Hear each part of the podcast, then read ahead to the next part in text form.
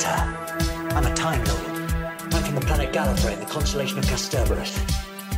I hope the ears are a bit less conspicuous this time.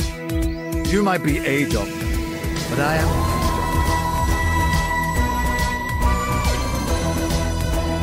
I'm a doctor, but probably not the one you expect. Absolutely fantastic. All of time and space, everything that ever happened or ever will. Where do you want to start? Hello, everybody. Welcome back to Bigger on the Inside, the New Who Doctor Who Watch Along podcast. It's it's me, Tim Saxby. Hello. Um, Harry's also here. Hello, Harry. Hello. How you doing, Harry? Yeah, I'm doing pretty good. Yeah. Good stuff. Good stuff. I've got horrific toothache. Thanks for asking. Oh. What about your claws? Do you have any clawache as well? No. Ah, very good. what? Do, oh yeah. Too bad. Too bad you didn't have. Too bad you didn't have toothache last week because that would have been a great transition.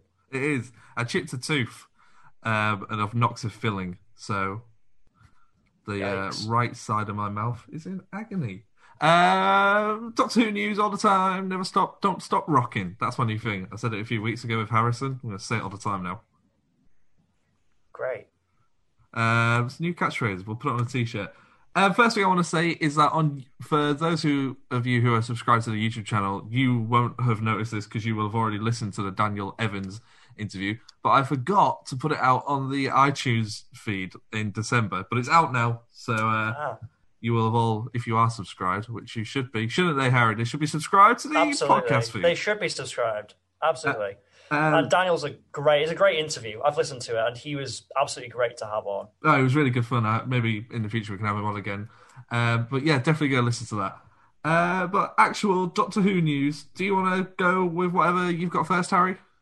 Uh, yeah. Um, this one is a small one, but still a significant one, which is that um, that there has been an announcement of seven new Doctor Who stories Was it seven? are going.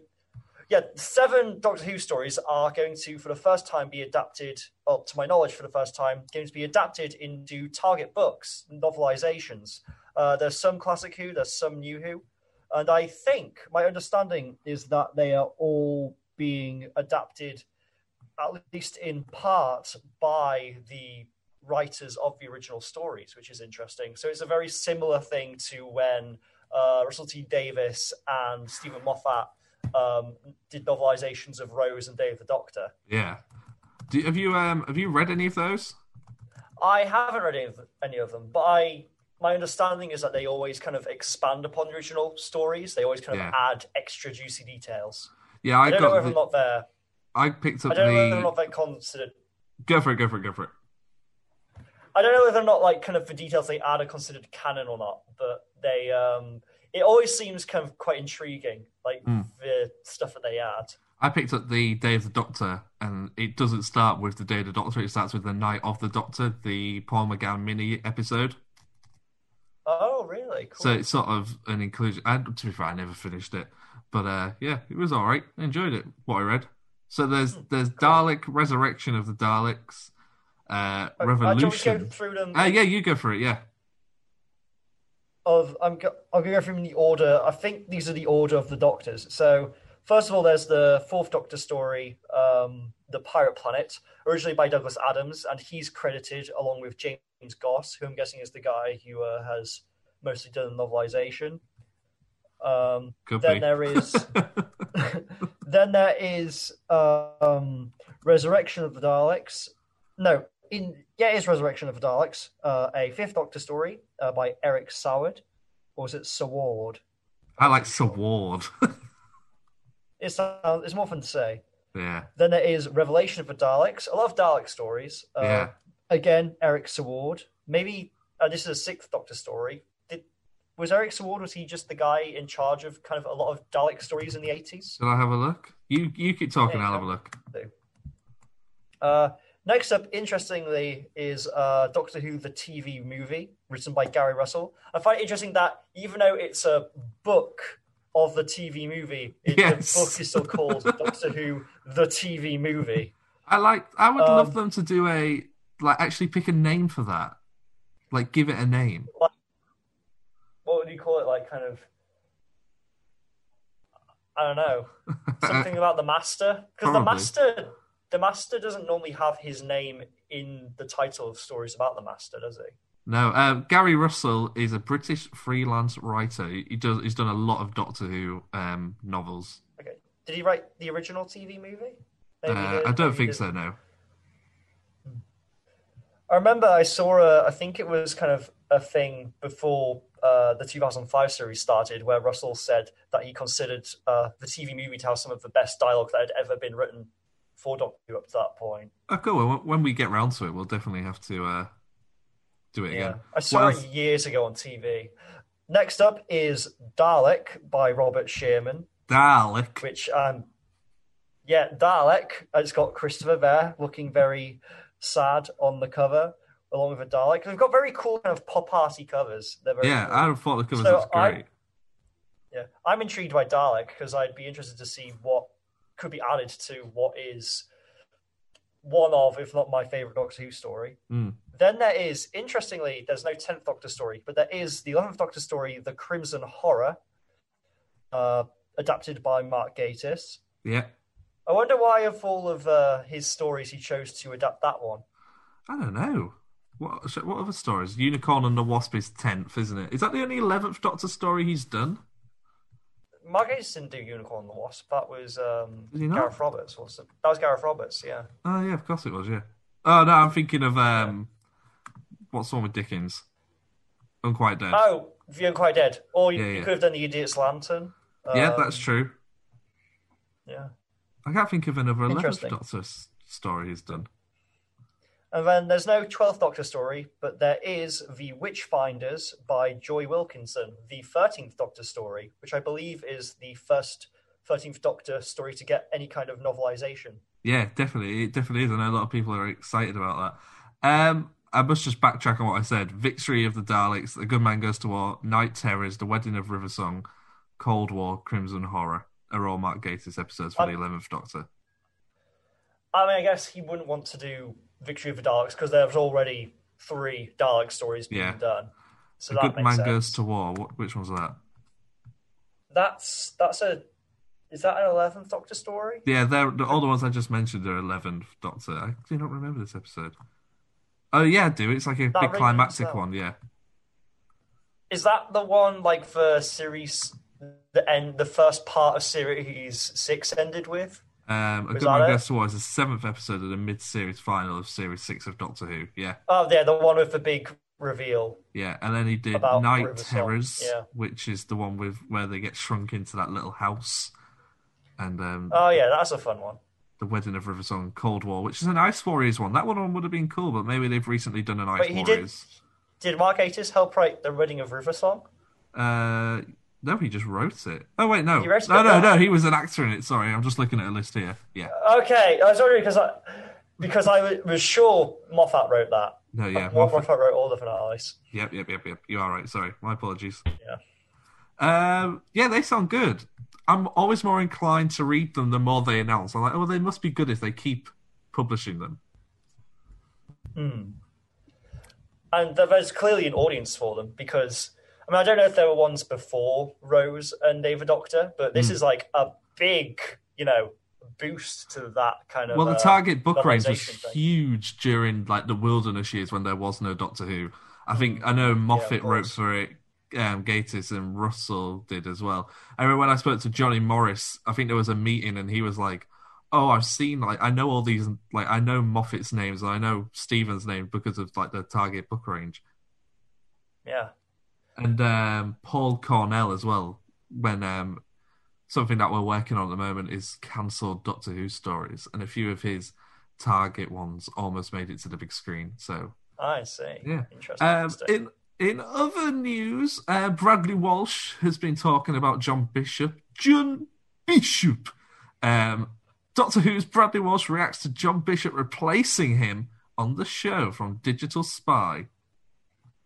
Um, let me quickly find a quote. Well, actually, I've spoken to Bish a few times. Bishy is a pal Bish. of mine. Bishy. Bishy. he calls him Bishy. and he is going That's to be. And he's cute. going to do fantastically well. Bish is a fine actor. he has worked with Ken Loach and everyone, so Bish knows exactly what he's doing. He's worked with Ken Loach? When the hell did John Bishop do that? I I honestly couldn't say. To be honest, my kind of I remember back in kind of earlier 2010s, I was a big fan of John Bishop and all his stand up, but he kind of I don't, I don't does he still do stand up? It feels Uh, like he sort of fell off. He stopped doing that. Yeah, not so much like televised, I don't think. You know, like Michael McIntyre. Yeah. don't seem Did he kind of move more towards acting work, or is it just? Well, I've seen him. I saw him. I saw him. I think it was his Supersonic tour. I went and saw with my dad, and that was great. Um, Route Irish, a 2010 drama thriller. Apparently, John Bishop was in, directed right. by um, Ken Loach, screenplay by Paul Cavalli. Uh, yeah, so there you go. Maybe, maybe if people want to go and see John Bishop actually think- acting, they should check that out. Was he? Was he in Fresh Meat? I don't was know. I don't think so. Fresh I've only seen a few episodes of Fresh Meat. I, I I feel like I read his autobiography way back when, and I I remember him talking about being on set for a show, and I want to say it was Fresh Meat, but I have no idea if that's correct or not. Let's have a quick look. Fresh meat.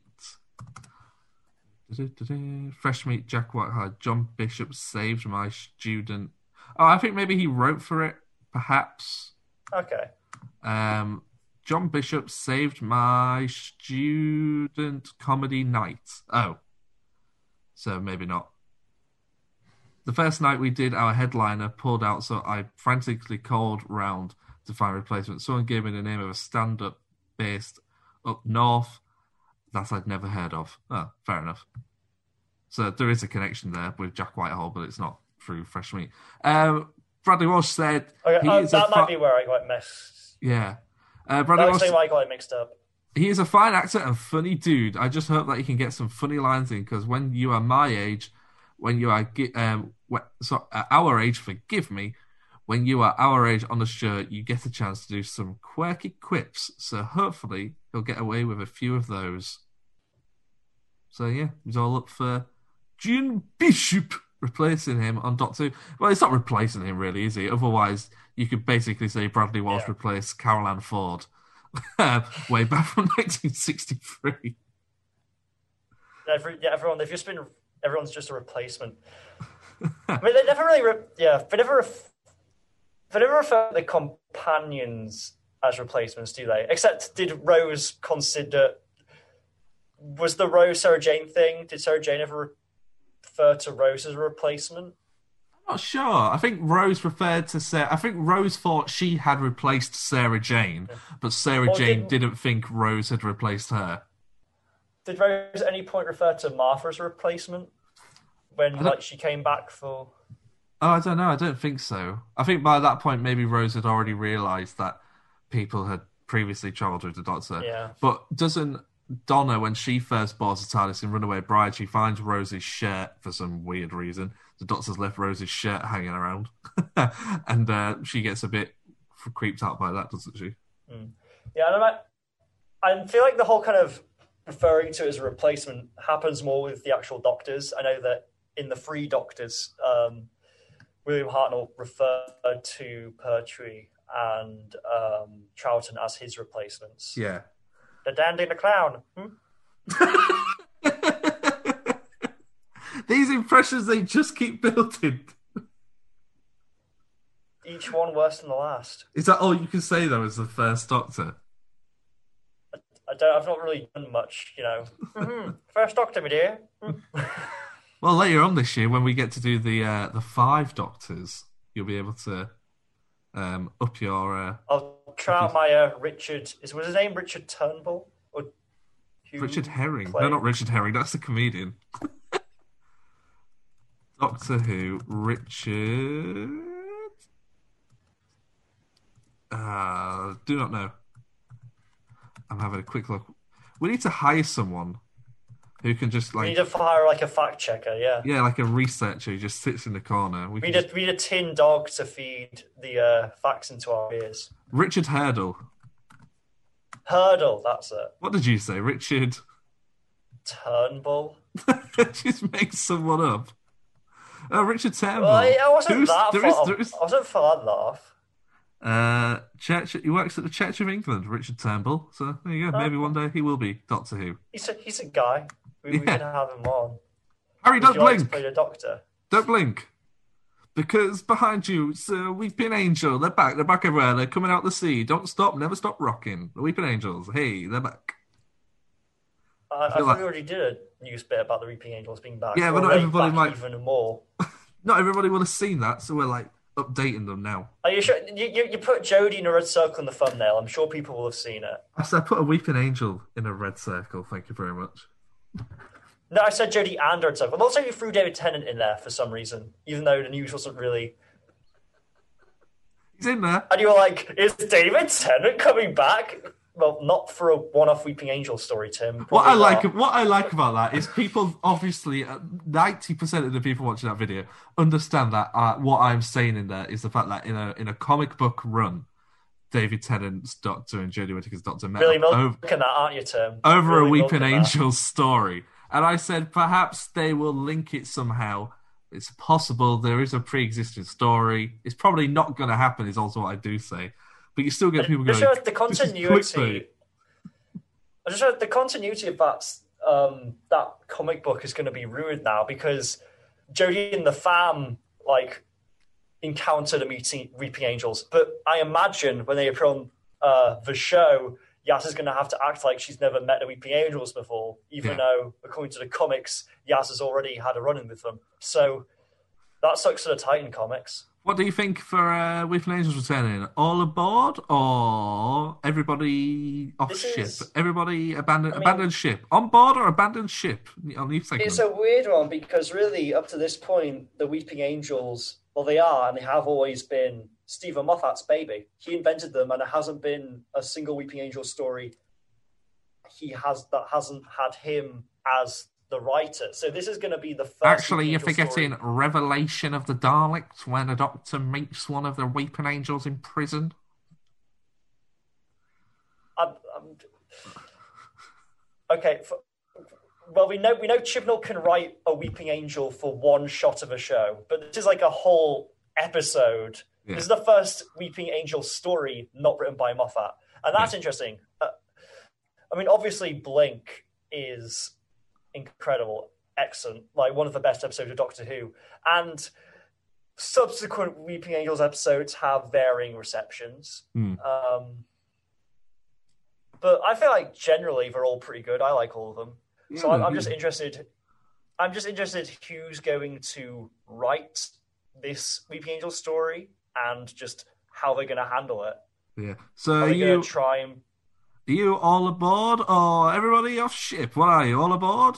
If you're all aboard, you go I- I'm toot a- I'm- toot. Or if you're I'm on aboard. aboard, you go splish splash. Which one you going? Splish splash or toot toot? toot toot Tim? I'm Toot toot. He's toot tooting himself.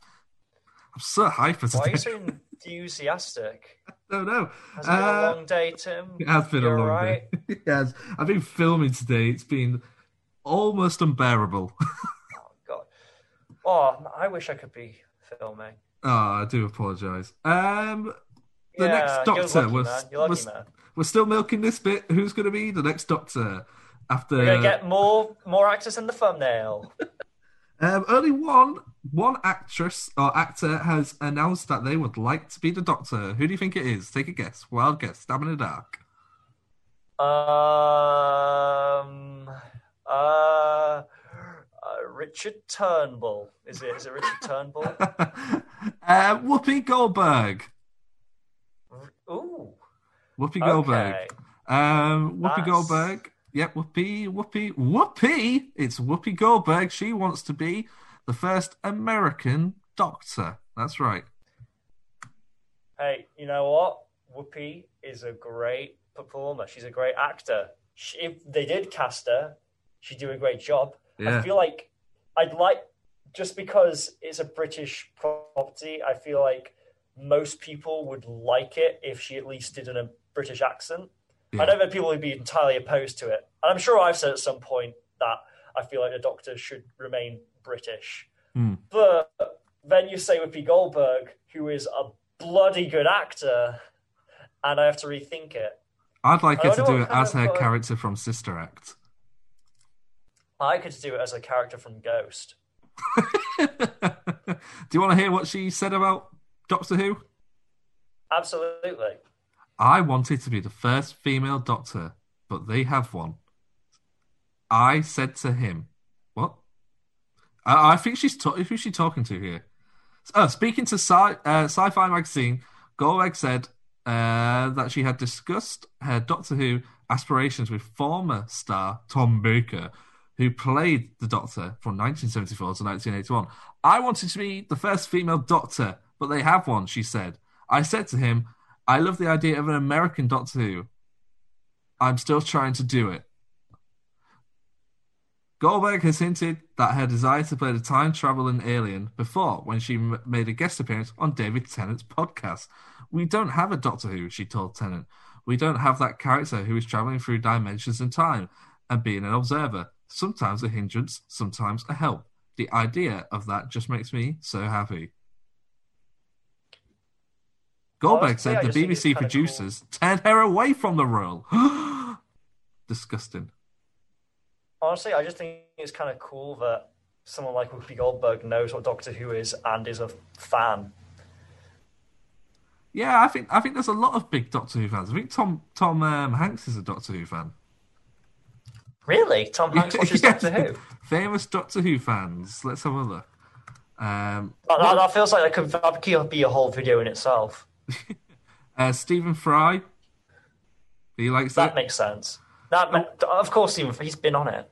What? Well, I know we spoke the other day about um, big name guests or big name actors coming on and just doing one or two seasons as the Doctor. Mm. Um, yeah, why not? Why not have Whoopi Goldberg? Could be anybody. Why not? Yeah, that'd be cool. Whoopi Goldberg's like great. I mean, we know she doesn't want to be president, so being the Doctor, that's the next best thing. Um, new segment. It's a new segment. It's time for a new segment, Harry. What's the new segment? It's called Harrison's Half Hour. That's right. I've brought Harrison into the main show. Where, where is he? Where He's, is he? I uh, don't see him. pre-recorded, pre-recorded. It's a new segment I'm calling Harrison's Half Hour, where um, one guy on Twitter the other day, I think his name was Dan, sent um, our Instagram page, so not on Twitter at all, on Instagram, sent our Instagram page a DM with a cool Doctor Who theory. Now, as two people who kind of bumble their way around the world of Doctor Who every week, I decided to send a theory over to Harrison and see what he Because he of it. knows the show. Yeah. Because he knows what he's talking about. He knows what he's talking about. So um, let me read the theory out for you, and then we'll play a really cool theme, and then you'll hear Harrison, and then you'll hear the theme again, and then you'll hear us. So the the theory that Dan had was, I have a theory about the timeless child. It's a it's it's wild and will never be true. But could they make it so that because of so could they make it that it was because of Amy?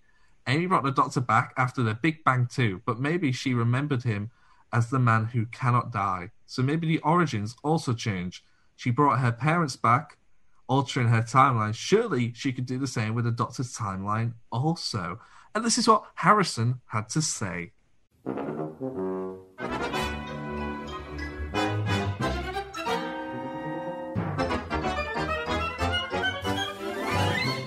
It's quite interesting, you know. Obviously, we are able to learn the cause of the change in the history of the Doctor um, and the Timeless Child, as we learn uh, in the Chibnall era. But um, yeah, you know, it's it's on the cards because we are aware that it isn't true. However, you know, um, it's cool to um, it, it's cool to talk about it in a way because we learn that the crack in time that Amy had in her room is as a result of the Time Lords. You learn that at the end of the Smith era. Um, perhaps you know Amy doesn't hold the power to change the Doctor's history, but she did have the power to return into the universe. Um, and the crack in time that she had in her room, like, you know, in, um, in the words um, of the Smith incarnation, where he talks about all that energy pouring into Amy's heads, um, you know, obviously altered her life and changed her forever. So perhaps that was able to play into that, you know? It's just, it's interesting to speak about. It's interesting to speak about. But, um, yeah, I mean, obviously, we are aware this isn't true. However, it is it is interesting to have on the cards, really. you know, Doctor Who, anything anything can happen at this point. and it's crazy to believe that Amy, um, well, in the bloodline anyway, is kind of related as well to the Doctor. So perhaps she's got that Time Lord essence in her. We don't know, but it isn't isn't clear. But um, so I don't believe that Amy, even if she had the power, um, is able to alter the history um of the Time Lord, like of the Doctor, and that's purely because like she wasn't really aware of the other incarnations even prior to Smith. So I don't believe that Amy would even even even if Amy was able to, that Amy would even like opt to be aware um, that she could alter his history because all she has in her head, the image of the Doctor for her, is the Smith incarnation, and that's it. So I don't believe it could happen. I don't believe it is plausible. But it's nice to speak about anyway, and I'm grateful for you having to come up with that idea.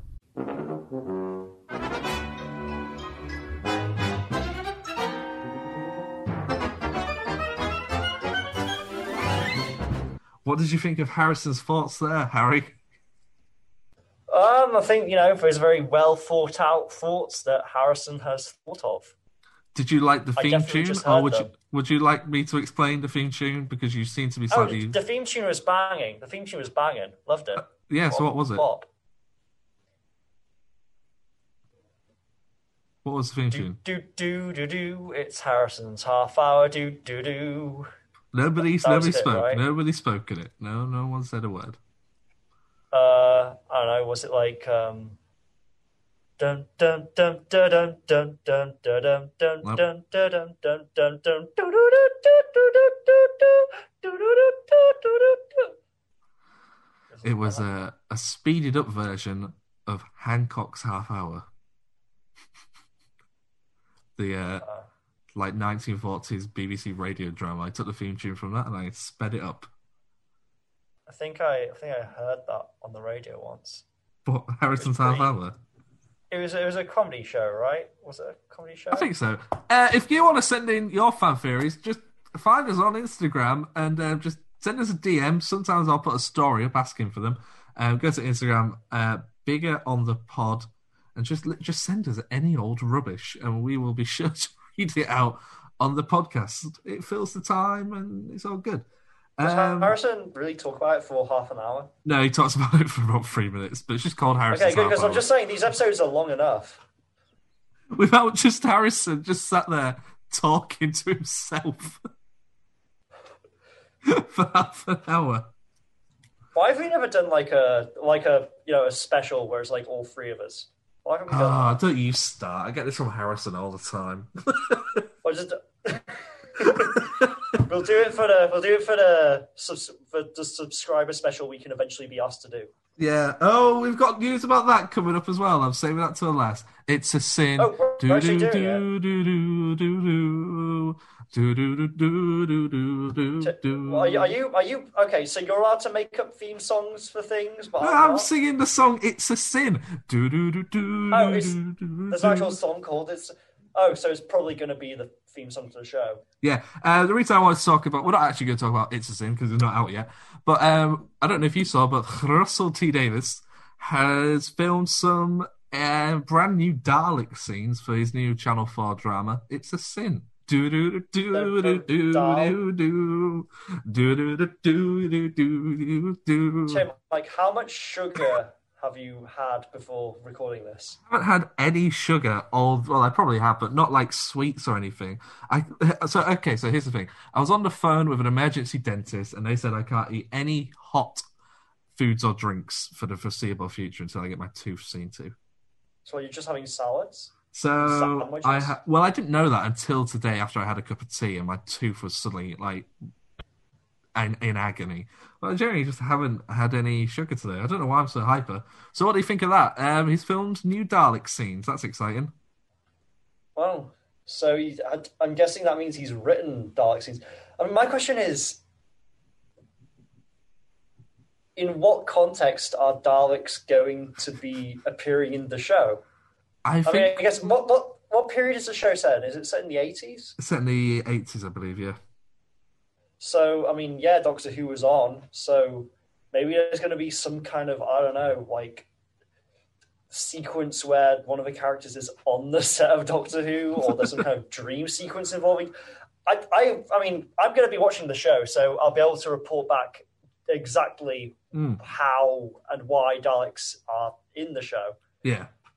Um, I it got me thinking though because I saw an interview where Steven Moffat said that he still comes up with Doctor Who ideas, even though he's no longer showrunner. He's like, "Oh, that'd be such a good Doctor Who story," and Russell said he doesn't. He said he just doesn't think of Doctor Who ideas anymore. But would you like to see one of them or both of them return to do like you know, like when Russell was showrunner, Steven would do like an episode every series or whatever. Hmm. Would you like to see that in Chibnall? So it's like, oh, we're doing a special episode and it's written by Russell T Davies.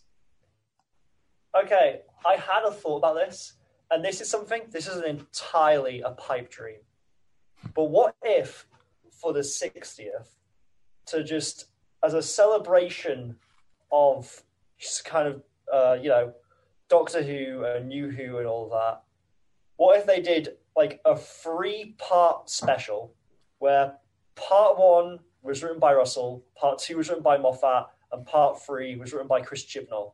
A bit experimental, a bit out there, but just to see what the heck would happen.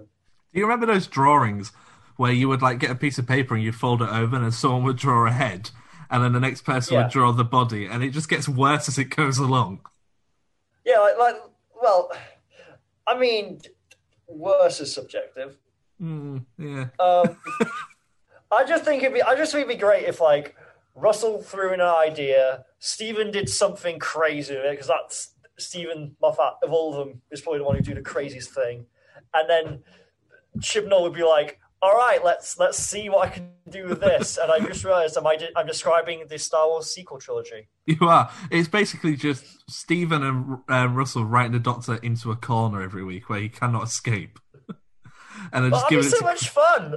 giving it to Chris Chibnall I'd going, like hey, get out of that one. because because they're not showrunners anymore. They don't really have any kind of responsibility or anything, so they could just go to town and have a blast. And you know? Because it's a 60th, it would be like an anniversary special. I I think it'd be cool. And like in each story, like in in Russell's story.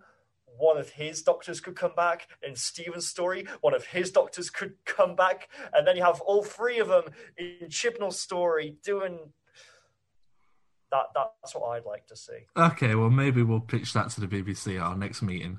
Well, no, actually, it'd be even better because by this point, Jodie probably won't be the Doctor. So then Jodie can come back for Chibnall's, and it'll be a four Doctor story, which is like the Day of the Doctor times two if you don't count John Hurt or Tom Baker. Tom Actually, Baker. it's the exact same amount of Doctors. It's the What about- same amount of Doctors. Yeah, and all the other Doctors that they brought back when they were all stood on that cloud at the end. Yeah, but like those were just like they were just like people. They just superimposed their faces on them. No, they were the real Doctors. No, uh, I- I've seen the behind the scenes. It's just people. It's the, they're the real Doctors, Harry. That's right. They brought The real back- Doctors. they brought Jon Pertwee, Patrick Troughton, and William Hartnell all back from the dead. William Hartnell didn't want to do it, so they got. Richard Turnbull, the priest. They got him. See, usually I feel like I'm the one who goes off the rails and like waffles and does weird shit that ruins the podcast. Uh, It's weird to be the straight man. that's going to be a, a, a, bugger to edit. 200 subscribers. We're almost there. We might be. Um, we're going to do a 200 subscriber special. Hooray! Featuring our faces. Possibly. Yeah, why not? I mean, I think my Yeah, face that's what has you been said on to here. me. I think my face has been on a channel already. I think you can see it. Is it? I mean, I feel like even if my face hasn't been on, it's not that hard to find my face No, online. no, I don't think we've ever. hardly, We haven't hidden our faces, but just by the nature of it being a podcast, you just don't need to put Well, your face out there. Well, you know, I'm, I'm trying to get an acting career on its feet, so it would be kind of counterproductive to hide my face. Oh, so maybe I'll show my face. But do you want to wear a bag or something, or do you, or do you want to show No, your no, face? I, I, I want to show it because I want to be. I mean, unless I feel like being on a Doctor Who podcast would be detrimental to my career, I, I don't feel like it would be. I, I just come on and talk about how much I like Doctor Who. If anything, that puts me in slightly better stead to be maybe cast on Doctor Who. Please, BBC, I'm begging you. I'll do anything. Both of us, we come as a package. Would you would you be? What would you want to do on Doctor Who? So you, you'd be like the main character. You'd be like the main guest No, I'm- I'm- character, and I'd just be at the side going, "What?" like that, like what? So you'd be like, okay, so you like you know Orphan Fifty Five, where um I've oh, not seen name? it. I've not seen it. It's the only episode like- of New Who I've never seen. Have you watched all of Capaldi's era? Yeah. Oh wow. Um, I mean, so have I. Don't know that's a wow. Um, just because a lot of people dropped off during Capaldi's era. Yeah. Oh, I can't remember what his, what's his name. The guy who plays Jay from Inbetweeners. Uh, James Uh, Buckley. Yeah, James Buckley. Like, I'd, I'd, be like the James. I mean, even that, actually no, because James Buckley wasn't the main guest. Wasn't like the main side character in Orphan Fifty Five. Oh, you'd be there Lee like- Mack in Kerblam. Didn't Lee Mack like die really early on? Yeah, but I'd be Lee Mack's friend. just going, what? Kerblam? Yeah. More like kabloom. And I pull out some flowers. Ta-da. I don't think you remember Kerblam like I remember Kerblam. Oh, well, I'm fully out of news. Is there anything? Oh, no, there is more news. There So- is. It never stops. Won't stop, don't stop, won't stop rocking. I bring it back. It's never disappearing. Um, Noel Clarke, Noel Clarke, who played Mickey Smith, was asked by the Guardian if he would play the Doctor. How interesting! And what did he say? He What was said his response? his response was um, Clarke spent five years on the on Doctor Who with Billie Piper, and he remembers the show warmly, saying he'd happily uh, he'd be happy to pop back in again, um, where he asked. Um, but what about the main role? With rumours Jodie Whittaker may be leaving, that's in the thumbnail. Would he consider being the first Black Doctor? Well, there's a conversation to be had, he said, laughing at providing me with some headline worthy speculation. There, I said it. No Clarke set to return to Doctor Who. For someone who doesn't like talking to the press, he certainly provides good copy. So there you go. So he didn't really say either way. No, but he would I mean, like it's never return. been done before, has it? A companion has never returned as a time as the Doctor, have they? I would. Obviously, I don't, I don't um, think I would like that. I feel like they're so separate characters that it then makes it an actor rather than the two separate characters. obviously it's not outside the realms of possibility. There was um, obviously both Capaldi and Colin Baker both played characters in one-off stories before then returning as the Doctor. And even with Capaldi's Doctor, they made a big point about how the reason he had the face of the character Capaldi played previously was as a reminder to help people and save people. Looks in a But- puddle, doesn't he? Looks in a puddle at his old wrinkly face. He goes, "Who So gave me this to- frown?" He was only 55, Yeah, how old is he now? He's sixty-two, I think. is he? Still Yeah. looking good for his age. Still doing work. Saw him, uh, saw him on TV this Christmas. What's he doing? He was in a ghost story. I think it was written by Mark Gatiss. Yeah, it was. Oh, cool. It's all coming together. Yeah. Um, yeah, cool. I'd love to see Mickey return. I thought I, I, he's a he's especially after what we've done with the with the with the podcast. I I've got a newfound love for Mickey. I feel like, yeah, if I would see him return, I'm not opposed to him playing a doctor, but I'd rather see him return as Mickey just because I'm a big fan of Ricky. I mean, Mickey. Yeah. God, I uh, called him Ricky. Well, if you bring if you bring Also- Martha or Mickey back, you have to bring the other one back. Oh, yeah, because they're married. Yeah. Yeah.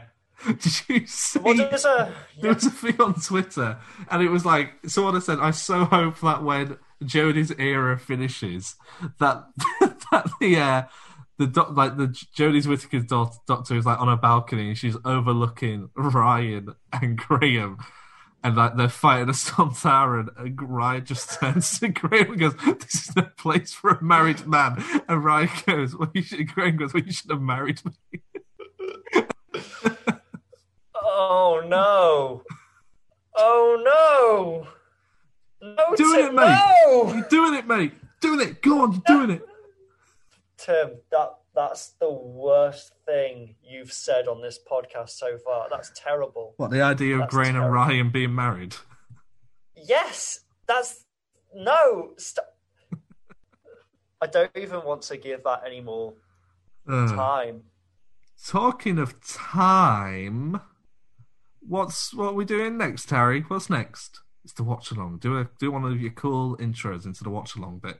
Alright, So I was going to do this whole thing about how it's been a long time since we since we've seen each other in person. Now we should have some kind of reunion um, once this is all over, and you know that would transition into a school reunion. But now, after you said that, I don't even want to say it. Also, So, we have. yeah, I know I texted it's- you other and I said since starting this podcast we haven't seen each other, but we went. and- We went and saw Tenet. Uh, sorry, we did see Tenet together. Yeah, Yeah, that was a waste of time.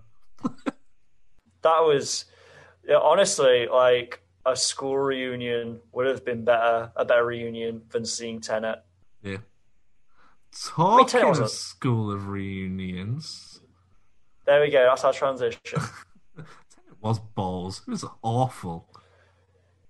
Uh, it had qualities that weren't the type of qualities I personally value in films. I A couple like of bo- a couple of grown men running backwards, and Michael Caine was there for that brief little bit. I just wish there was stronger characterization. I just wish that I, you know, is a the protagonist literally just being called the protagonist and not really having a character beyond serving the function of being the protagonist. Was Michael Caine's character called Sir Michael?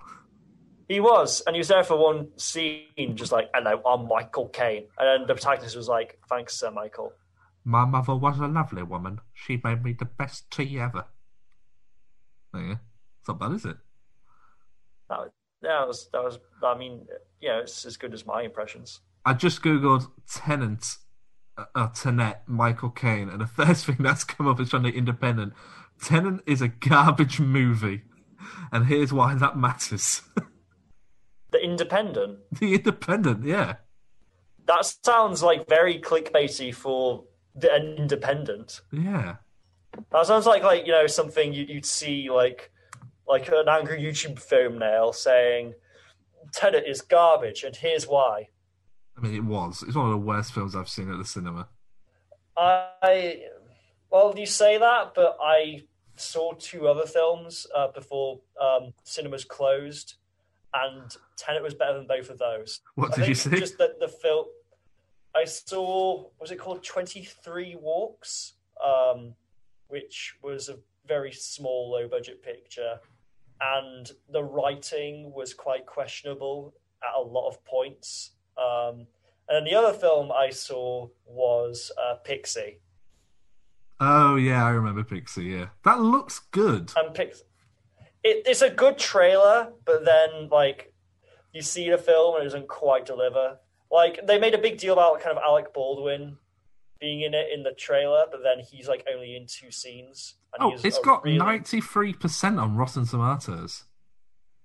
But I, I don't want to say me and the people I went to see it with, none of us really got much out of it. And what was the other one called? Uh, Twenty three walks. 23 I believe Walks. it was twenty three walks. 23 I wanna say it was Oh, yeah. Uh, Yeah. That's got 72% on Rotten Tomatoes. Well, I I didn't I wasn't enamored with either of them. And Tenet has 70%. That's high. That's too high. I need to bring that down. Wait, Tenet has a lower score than both those films. It's got 70%, yeah. Well, that's probably just because more people saw Tenet. It's also too high. It needs to be brought down. So, everybody, just go over there and just leave a comment saying. We're not going to tell, "What we're not going to tell what people to spam hate. What up, what up, I'm not going to tell people breath? to spam hate Tenet. Just leave, Yeah, a, leave a comment saying, What up, dog breath? Where's your mum? Buying croissants? Lol. Just leave that. What does that mean? To don't. It doesn't mean anything. like Tenet. Type it backwards. that, that's cruel. That's cruel. That's cruel. That's cruel. Tenet. Tenet. I mean, did, did Tenet have? I mean, it doesn't feel like Tenet had like a message. It was just kind of a. The, a the worst thing about Tenet is movie. what's come afterwards with Christopher Nolan defending his own movie, basically saying that people don't understand it because they're not ready for his genius yet. Did he say that mu- as much as that? He's I feel like- like he wouldn't have called himself a genius, would he? Uh, he's spoken a lot about the sound and said that a lot of directors in the The past, have- sound. yeah, the sound of Tenet because you can't hear what anyone is saying. I remember like the gun. I don't know if it's just like where we were sat in the cinema, but the gunshots were really loud, and the music. yeah. Like, the, the sound mixing seemed off, but I don't know if that was because of like the cinema or the film itself. Because I've never had that problem before. Um, no, I think it was. I think it was the film. I know a lot of people had horrible sound issues with it. I remember I there was a scene on maybe- a boat, and I remember looking at you, being like, "Uh, "There's so much. There's so much dialogue here. I do not know what what is going on." That was a pretty important scene as well, and it was poorly for me. It was poorly blocked because just like three people standing around, just explaining. You know, uh, the, Kenneth Branagh has a thing that will end the universe or time, or I don't know, but and I don't know why Kenneth Branagh wanted to end time or whatever it was he wanted to do. It was like when I saw I Man got- from Uncle. I got to the end of it, and I sat there and I thought, "What was that about?" I don't know. I feel like uh, Tenet's a movie that makes me feel stupid for not understanding it. Yeah, that's why I didn't like it because I felt stupid for not getting it. And then when I came out and found that everybody else didn't know what was going on, it was okay. It's just that. I mean, I maybe if I saw it a second time, maybe if I'd seen Tenet two more times instead of seeing Twenty Three Walks and Pixie. Christopher Nolan says fellow directors have called to complain about his inaudible sound. Inaudible sound. We got lots of complaints. Nolan said. Um, I actually got calls from other filmmakers who would say, "I just saw your film and the dialogue is inaudible." Some people thought maybe the music's too loud, but the truth was it was kind of the whole oh big word E N C H I L A D A. Uh, basically, he's just saying it's how they chose to mix it. It was very, very. It's a. It was a very, very radical mix. Uh, I was a little shocked to realize how um, conservative people are where where it comes to sound. Oh, get him! I was a little shocked to realize how conservative people are when it comes to sound, because you can make a film that looks like anything. You can shoot it on your iPhone. No, no one's going to complain. But if you mix the sound a certain way, or if you use certain sub frequencies, people get up in arms. That's because Christopher Nolan. uh, As long as we can, it it can be filmed on anything as long as we can see it. But it's even filming it if we can't fucking hear what's going on. That's why. That's why people are annoyed. Ah, ah. There you go. That's my rant. I always find it in.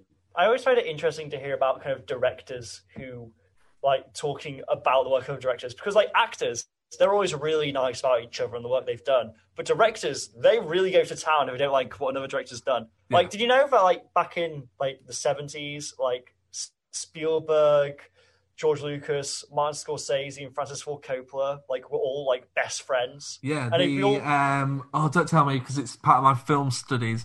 They are called. There's like they've got like a, a group name. Do you remember it? i can't remember it Oh, what's it called? I can't remember. I'll text someone now. But uh, sorry, fin- go on. Yeah. Yeah, but like George Lucas, like took like a rough cut of Star Wars to show them, you know, like oh, I'll, I'll show my movie to my friends, and Spielberg was nice about it, which makes sense. But then Scorsese and Coppola just like went to town on it. They hated it, and Francis Ford Coppola was just like, I don't know what the hell is going on. Like, there's a giant dog thing there. What's happening? And it was actually Francis Ford Coppola who said to George Lucas, "What you need to do is you need to start this film with an opening crawl, so I know what the hell is going on." so the famous Star Wars opening crawl is Francis Ford Coppola's idea. yeah, I know that Lucas also. I think he sort of. I, I don't know because didn't he? I thought he took that from Flash Gordon, didn't he? Well, he did, but I think it because the whole thing was like inspired by space operas. I mean, it is a space opera, but I think it was Francis Ford Coppola who suggested adding the opening crawl. Ah, I see. Um, I've just messaged my film studies group chat, and nobody has replied to my message. So come back next week to find out what that that, that friendship group was called. I bet they were called the the Cin- the Cine Boys. The Cine Boys. Yeah, like cinema, and they're all boys. The Cine Boys. Wouldn't it be? bet- Wouldn't it make more sense if we were called the Cine Men? Nah, boys with a Z. But but but men, the cinema, cinemen. Nah, the Cine Boys. And they all stand like Charlie's Angels, but they make it look like they're holding Super 8 cameras instead of instead of pistols. There's no real modern equivalent to that, to my knowledge. Do you I don't know, remember maybe all the MCU directors go for lunch together. Do you remember when we um, tried to do that segue into school reunion about half an hour ago? Oh yeah. Are you gonna just like cut all the stuff we're doing now out, or No, I don't edit gonna? this. Don't, this will all be in. Everybody can hear this. Doctor Who, don't stop, never stops rocking. It's all the time. Harry introduced school reunion. Um. Speaking of school reunions, What do you mean, speaking of school reunions? Tim, just stop the recording. okay, so keep it just keeps going. How long have we been talking for? Okay, we've not hit an hour yet. How long did we talk on school reunion for? How long is this episode going to be? Two hours long with loads of adverts. This is why no one listens to the episode reflections because we do this. It was pre-recorded I mean, when we had honest. some sanity. I'm slowly losing it. I- I'm going to be honest. Like, I don't really do this for Fun. you know internet. Cl- no, for internet clout. No, I do it entirely for friends. I do it so I can talk to my friend for an hour or two a week. There's somebody else on this podcast. Oh wow, that cut me, man. Yeah. That cut me deep. Talking of friends, let's do a friends podcast, but the one where they do a podcast. I'm sure there's like 50 podcasts already called that. And I bet they've all got like some funny lobster pun. Or something like that. Lobster? Yeah, like, that's what's with Friends. is there a Whenever I see Friends? Friends? merchandise, it's always got a lobster on it. I don't know. Is it, uh, is it like what Ross and Rachel say to each other, like "You're my lobster" or something like that?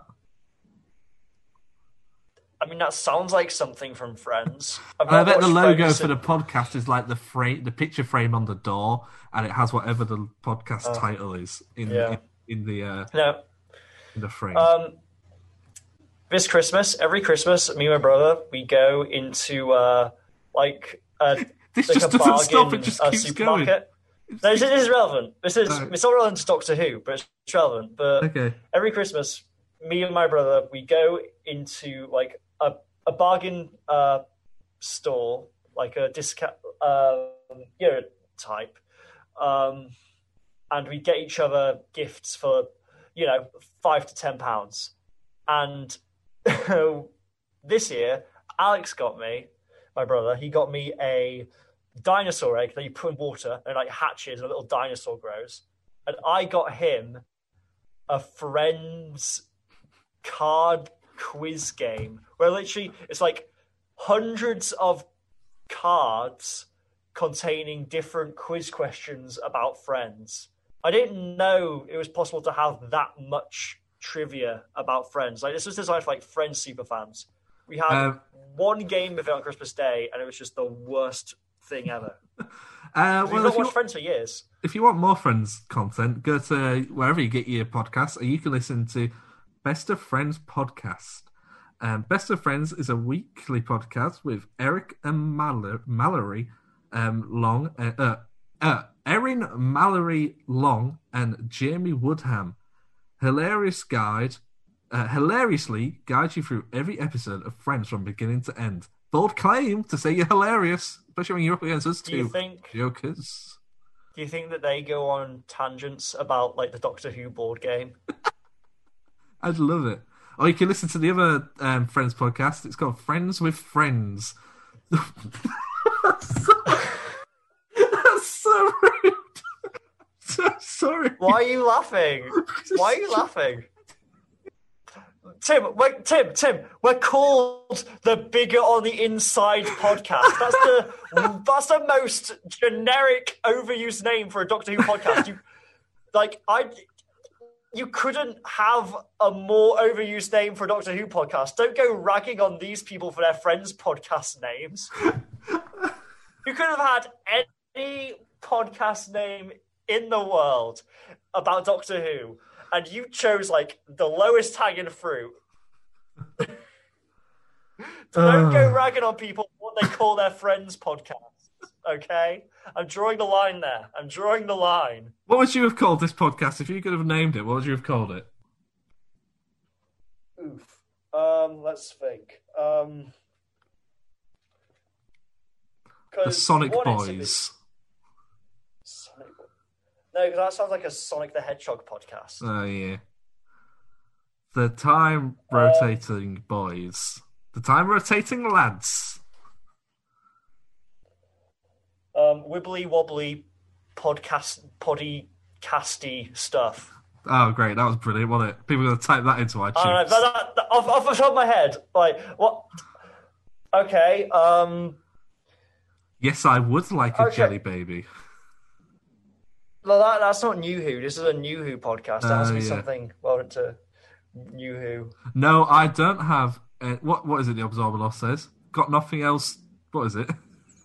Oh, oh, what's the matter? Got nothing left. We should, we didn't mention that. We said we were going to mention that last week. That what the new interview was, and we didn't.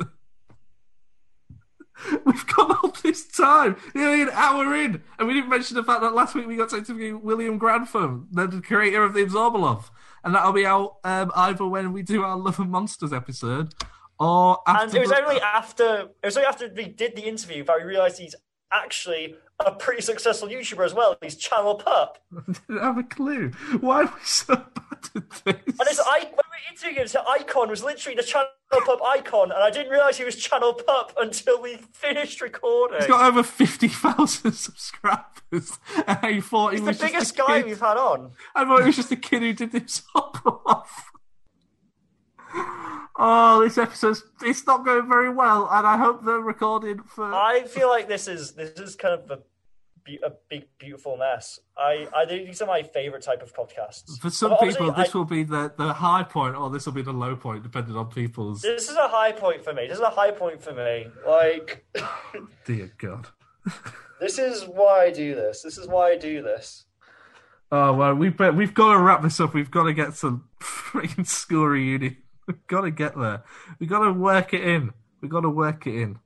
Oh well, it must have been nice for William to talk about his time on Doctor Who. It must have sort of been some sort of reunion.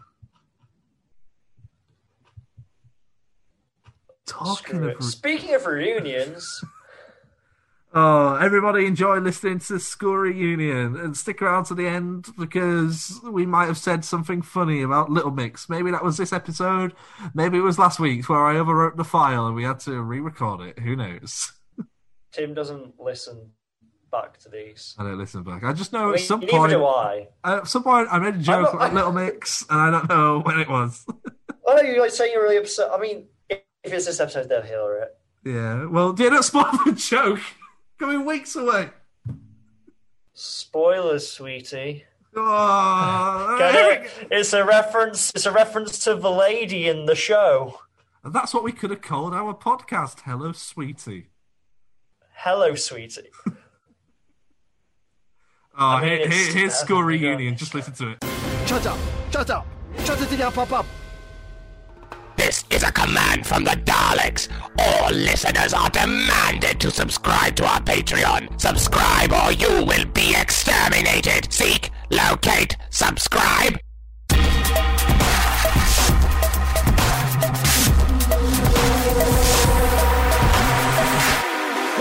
Point in having you all?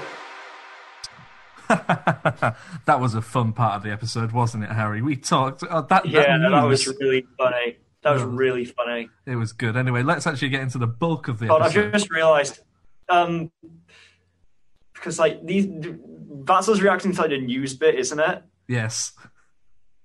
I mean, Oh, yeah, what what if like if it's someone news? died? Yeah, what if like what if like someone died? What if like Tom Baker died or something? You're like, ah, that was funny. Oh well, at least we've said it now, so we've covered Yeah. our backs. Anyway, we're we're, uh, we're back. We're going to do um, our watch along. We're doing series two, episode three, which is called what? Harry? It is called School Reunion, written by Toby Whithouse. Is this the first Doctor Who episode we've seen Toby Whithouse? Yeah, it is. He goes on to do a lot more. He goes up right up to Capaldi's last series, so we, we, we'll be seeing him again. But no, yeah, I when the name came up, I didn't recognize it straight away, but really interesting. Uh, yeah, and Reunion, written by Toby Whithouse, David Tennant, Billie Piper, Noel Clarke as Mickey, and a reintroduction of um, the late great, lovely Elizabeth Sladen as Sarah Jane, and John Leeson as K9, Anthony Head as Mr. Finch, and someone called Joe Pickley as Kenny. there you go. Hmm. Is that the kid? Yeah, the the I, I don't want to describe him just on his weight, but the small fat kid with spiky hair. I mean, the thing is, like, that kid's like gonna be like older than us. Like, he'll be like, he might be like in his thirties or at least late twenties now. Yeah, yeah, something like that. Well, I tried to have. I tried to. I tried to find him because I thought, oh, maybe he'd be cool to have on a podcast. He's got a Twitter account. He hasn't tweeted in about five years, and apart from that, I couldn't find anything. But while I was listening to the audio commentary from this episode, um, David Tennant mentioned that um, Joe, Joe spent a lot of his free time talking to the girls on set and getting their phone numbers. No. He- he's, he's, he was the big star. yeah, he was. Yeah. Uh, yeah, so let's get straight into it. Doctor Who's School Reunion. Um, the episode opens with that really fun cold open of Anthony Head. Is it Anthony Head or Anthony Head? I think it's Anthony. I couldn't tell you. Shall I double check? Anyway, it's revealed that he is a Krillitane. We don't actually see it, do we? He sort of just eats that girl behind his headmaster's door. Yeah, we don't see him transform, do we, in the episode? No, we? you never seen transform. There was meant to be a scene where, um, just let me. Uh, I'm still looking, so apologies if I sound uninterested. And there was meant to be the scene where he tries to persuade the Doctor that he could join them and save Gallifrey. In that scene, you were meant to see his Krillitane wings appear, and he was going to arch over them as if like a evil, like an evil angel, but they didn't have time. So that would have been the only Ah. time we would have seen him. Anthony, A N T H O N Y. That's Anthony, So isn't it? Anthony. Yeah. Anthony. Yeah, there we go. We've learned that. So yeah, um, what are your thoughts on the episode, Harry? I think it's a lovely episode. There's a lot going on, and this is kind of this is an interesting episode because it means a lot of different things to a lot of different Doctor Who fans. I've kind of Yeah. found, but I think it's yeah, I think it's a really lovely episode. I think it's definitely one of, if not the highlight of uh, series two so far. I know we're not far into it, but I think of the three episodes so far, this is my favorite. Yeah, no, I agree. Um, the one thing that I remember about this episode when watching it is there's so much great dialogue in it that I kind of have always just sort of remembered. The Doctor teaching physics and saying physics endless times. The bit where he says "correctamundo." I think even I, I think I just say that, and I've never realised where I've got it from until I watched it back. I went, "That's why. That's why I say that. I say that." Um, the Doctor. that is a great. Yeah. That's a great sequence. Just him being a teacher. I kind of part of me kind of wishes we got more of that, more of him in the classroom interacting with kids because it's just such a. It's an odd thing where like it kind of works, but it kind of doesn't work. Like the doctor's a teacher. I feel like he'd be a pretty banging teacher, honestly. Well, I remember, I remember, like the dream as a kid was always like, because I was obsessed with Doctor Who. Like the thing of thinking, what if I walk around this corner and they're just filming Doctor Who? Or what if one day, for some reason, David Tennant's my teacher? I'd be, oh, shit myself. I'd be so excited. And when you're like seven, anything's possible like that. And I remember watching this episode and being like, oh my god, that's so cool. Because he's such a cool teacher in it as well. Oh yeah, it's like the whole kind of like pinstripe suit aesthetic, kind of that is kind of the kind of quirky. Is kind of you can buy into it as a quirky, cool teacher. Yeah. Um, Correctamundo, I'll take that off my list. We've talked about physics. Um, Milo, the little kid in the class who knows all the answers to those questions. You don't really see that much of him after that. Hmm. Um, I also got me thinking. Everybody knows somebody who is like Milo anyway, without the need of Krillitane chip oil. I know um, Harrison, who does the Big Finish uh, podcast with me. The amount of times we're in class and nobody's hand goes up apart from Harrison, and the teacher just goes, "Somebody else," because nobody can be bothered to answer the question. I think that might have been me in school. Uh, I went with two Milos. Um, It was definitely me in uni. In uni, I was always the one. people. Um, uh, uh, this is this is this is our I want to say second mention of Chips with David Tennant. Chips seems to be a re- reoccurring thing in the Russell T Davies era, especially with Rose. I mean, one thing I actually noticed was when Tennant goes to when a temp doctor goes to the canteen and he serve, gets served him from Rose. Uh, he kind of throws Rose this little grin that I thought was very, very kind of reminiscent of Eccleston. Oh, really? I don't know if you noticed, but he kind of gave this little smug, cheeky grin, and it just gave off real Eccleston vibes. And I just kind of find it interesting that Is that there's when kind of that connective issue. Is that when he says "happy slappy, uh, happy slappy hoodies with Asbos and ringtones"? Oh, that's a little later on in Yeah. the scene. It's the same scene, yeah. I really like that scene because he sort of goes, oh, "Yeah, yeah, I know what I'm on about." Like he's been like learning all about youth and millennials. um, why wasn't Kenny allowed to eat chips? Because the teacher comes up to him and says, "Like you eating your chips, Kenny?" As I'm not allowed. Isn't it that like the chips are infused with some kind of like brain juice to make the kids super smart? And I Yeah. guess for some reason Kenny isn't allowed to be one of the super smart kids. I- I don't Maybe. know. I also feel like maybe it's slightly implied that maybe he's on a diet or something like that. Because he's, I, I, I know he's a kid, and I'm being slightly careful about what I say. But there is no denying that the character is played for comic relief in some aspects because of his physical appearance. Would you agree? Perhaps I didn't really think much of it when I was watching, but perhaps that's my my blindness. Um, Maybe, I'm not saying massively, but I'm just saying for that instance where the reason he can't eat chips and all we have to go on is what we can see because we don't really know the character that well at that point. Yeah. that, that's that would be my assumption from that. Yeah, possibly, possibly. I think I need to kind of like see the actual screenplay and see whether or not they kind of how they describe Kenny in the screenplay. Whether that's something that was always part of the character. Yeah, one thing I really, one thing um, when I, I listened to the commentary for this episode as well, and they were saying um, they really like David really likes the fact that this story joins them about halfway through an adventure. They're already established in the school. You don't see them start the school, but the Toby Whithouse who wrote it said there was earlier drafts where it was there's this school and such and such. But I don't know how much you knew, but the uh, the BBC at the time were doing what's called Tardisodes, which are like little five minute preview build up episodes to the actual episode that would go Oh. online.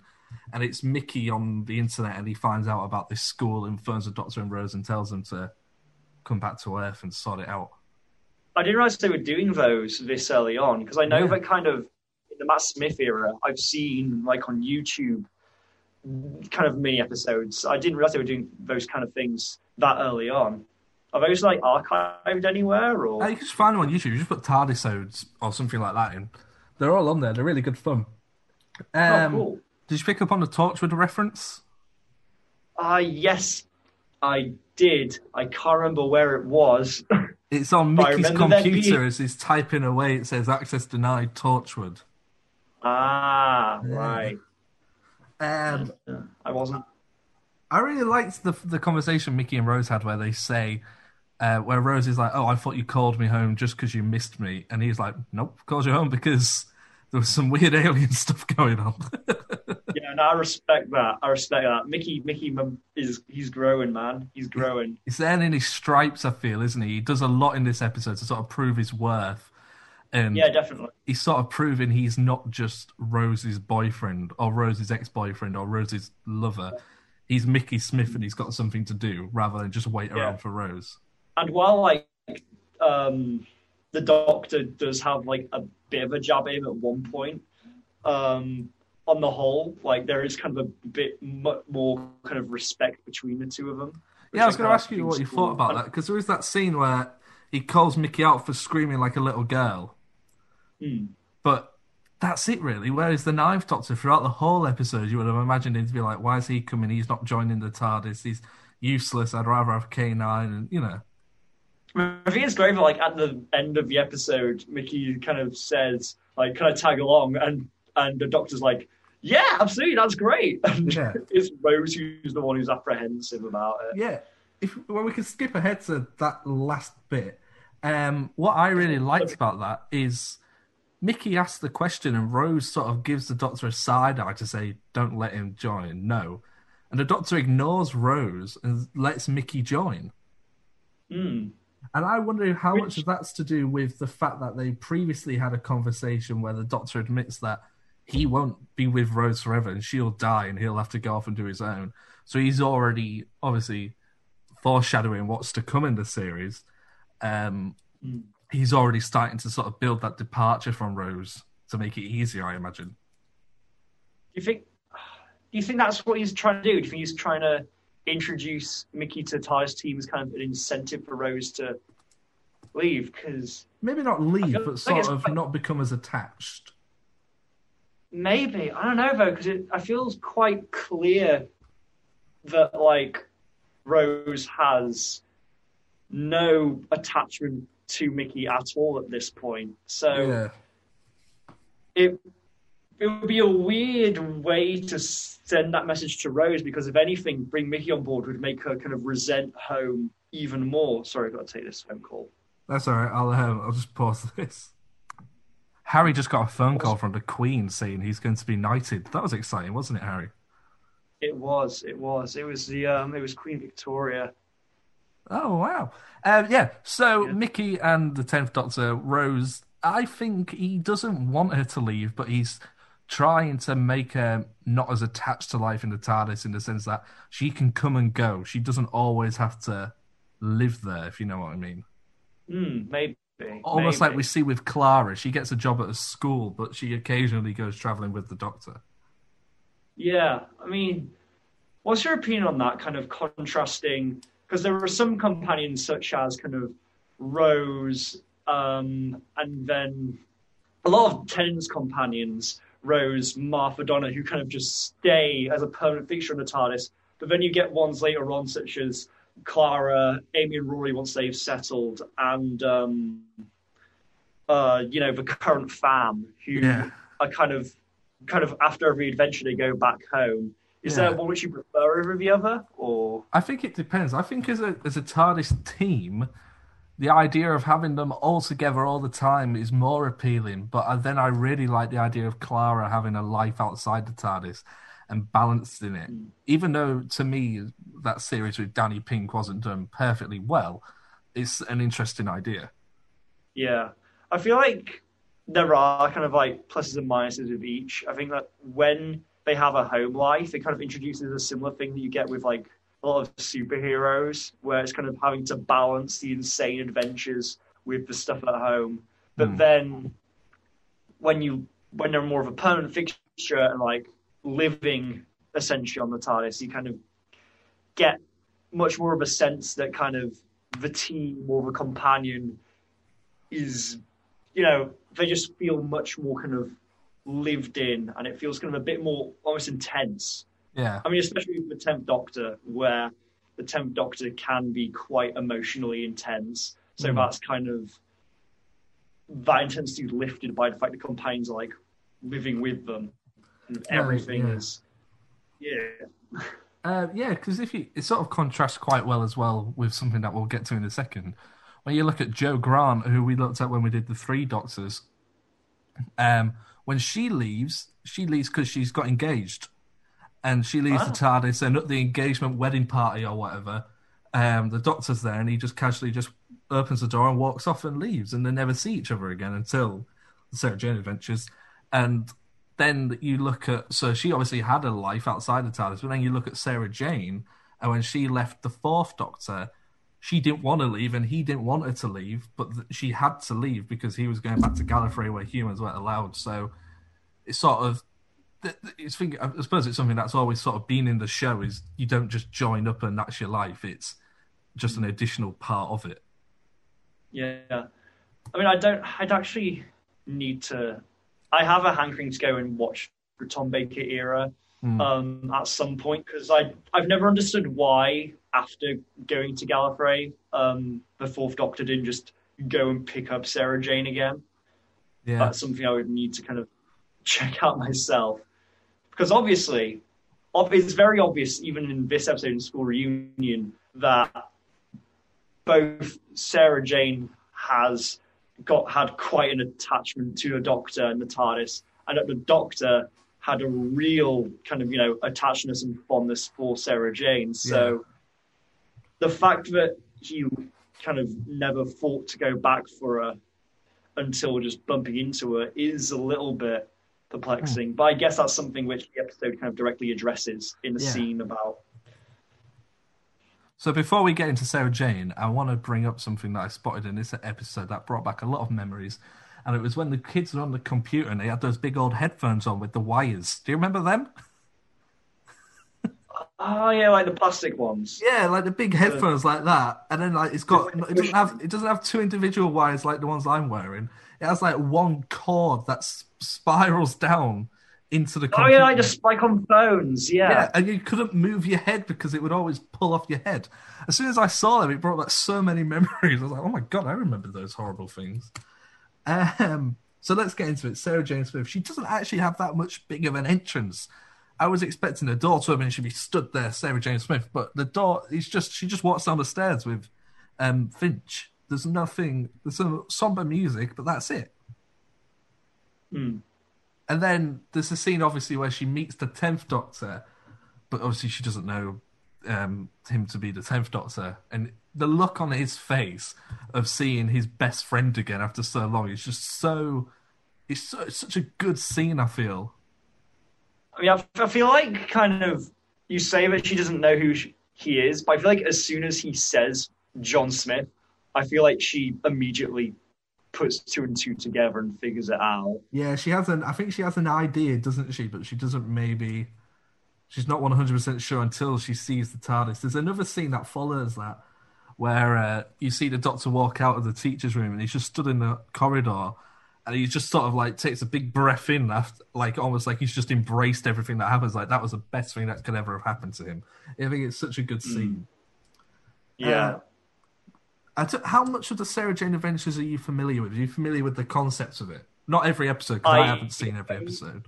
when it was on TV, I only saw the first episode, which Okay. had like I don't know, I think it was like evil soda or something. Yes, yeah. So are you, are you familiar with her version of the Sonic screwdriver? The Sonic is it Sonic lipstick? Sonic lipstick, yeah, and she doesn't have that in this.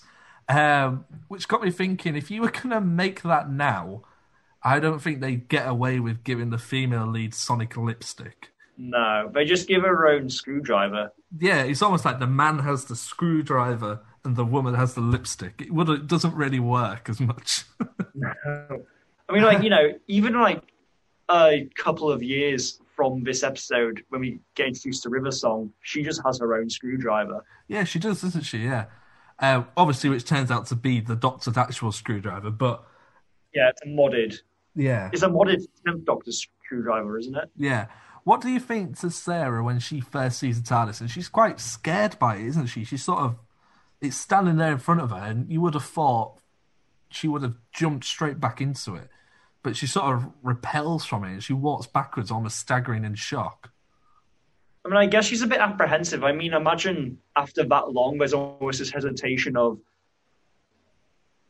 do I return to this life? I mean, even though it's kind of been made quite clear that she's spent her whole life since being separated from the Doctor trying to track him down again, I imagine once you're face to face with that, it would be quite daunting. Yeah, I guess so, yeah. I feel like she's done other things there, hasn't she? She sort of became an investigator in her own right and a And we journalist. can't forget K9 and Company, the best Doctor Who spin off. They mentioned that in Confidential, it ran for one episode. I mean, although it's obviously canon though because she has K9. She does have K9. And obviously now, um, over lockdown, I don't know if you heard, if you listened to it, Russell wrote a very lovely short story which involved all of Sarah Jane's Bannerman Road gang and Captain Jack was there, and they all turn up for Sarah Jane's funeral. So the character sadly no longer is. They sadly passed away, and uh, K9 in that up and goes back with Ace. So now Ace, the seventh Doctor companion, played by Sophie Aldred, is the now owner of K9. Would you like to see the return of more classic companions? Um, I reckon so. I mean, obviously, of the classic companions, it was pretty much no contest that Sarah Jane was the most popular. I feel like the only companions I'm aware of that could compare would be, say, Ace or Jamie. Hmm. Um, What about Susan, I mean, be- the Doctor's first companion, his granddaughter, Carole Ann Ford, who's still yeah. around? Yeah. I know that Susan's been really fleshed out in Big Finish as well, hasn't she? Yeah, but I think a lot. I know me particularly would love to see her return to the actual show. That would be cool. I mean, we've spoken about this before, but I feel like the 60th, a good way that it could kind of stand out as something quite distinct from the 50th as a celebration would be to focus on kind of Doctor Who's legacy outside of New Who and outside of returning Doctors. Hmm. So a bunch of returning favorite companions could be a very effective way of doing that. So if we were to bring back a bunch of old companions, I'd say that would be a great opportunity. Yeah, I should say we're recording this on October the September, yeah, October the twenty, uh, November the twenty third, twenty twenty, which is Doctor Who Day, fifty seven years of Doctor Who. Um, so today I, I, watched an Unearthly Child. I watched it back today, and I couldn't help but watching it. Think it would be so cool to see an episode where the Doctor meets Susan again, and at the end of the episode, um, I believe from the 50th, it's implied that Ian Chesterton, who is also one of the Doctor's first companions at Coal Hill School, is now the um, like head of the school or something. He's quite high up in the school, so it would be super cool if. And Ian, the the actor who plays him, William Russell, is now like 97. So maybe Wow. asking them to do something like a full episode would be out of the question. But just have a really cool episode where it ends with Susan going, "Oh, Doctor, I've got someone who wants to meet you," and taking them into the school, and you just get that nice scene of the three of those characters back together again would be super good. I think. Yeah, to do that while you still can. Yeah, I think that's something cool Doctor. Who. Sorry, go on. I was just say, of course, if the actor who plays Ian feels, you know, up to it. Yeah, but I think that's something Doctor Who needs to take into consideration more is taking opportunities whilst actors are still here, especially with Classic Who, because not many of them have. I hate to sound morbid on Doctor Who Day. Not many of them are going to have that long left, so you want to get the best story you can as soon as you can. And I feel Mm. like now, like you say, with the 60th coming up, even if you don't do it directly for the 60th, round about this time is going to be a great idea to do something like that. Mm, absolutely, absolutely. Um, what do we have here?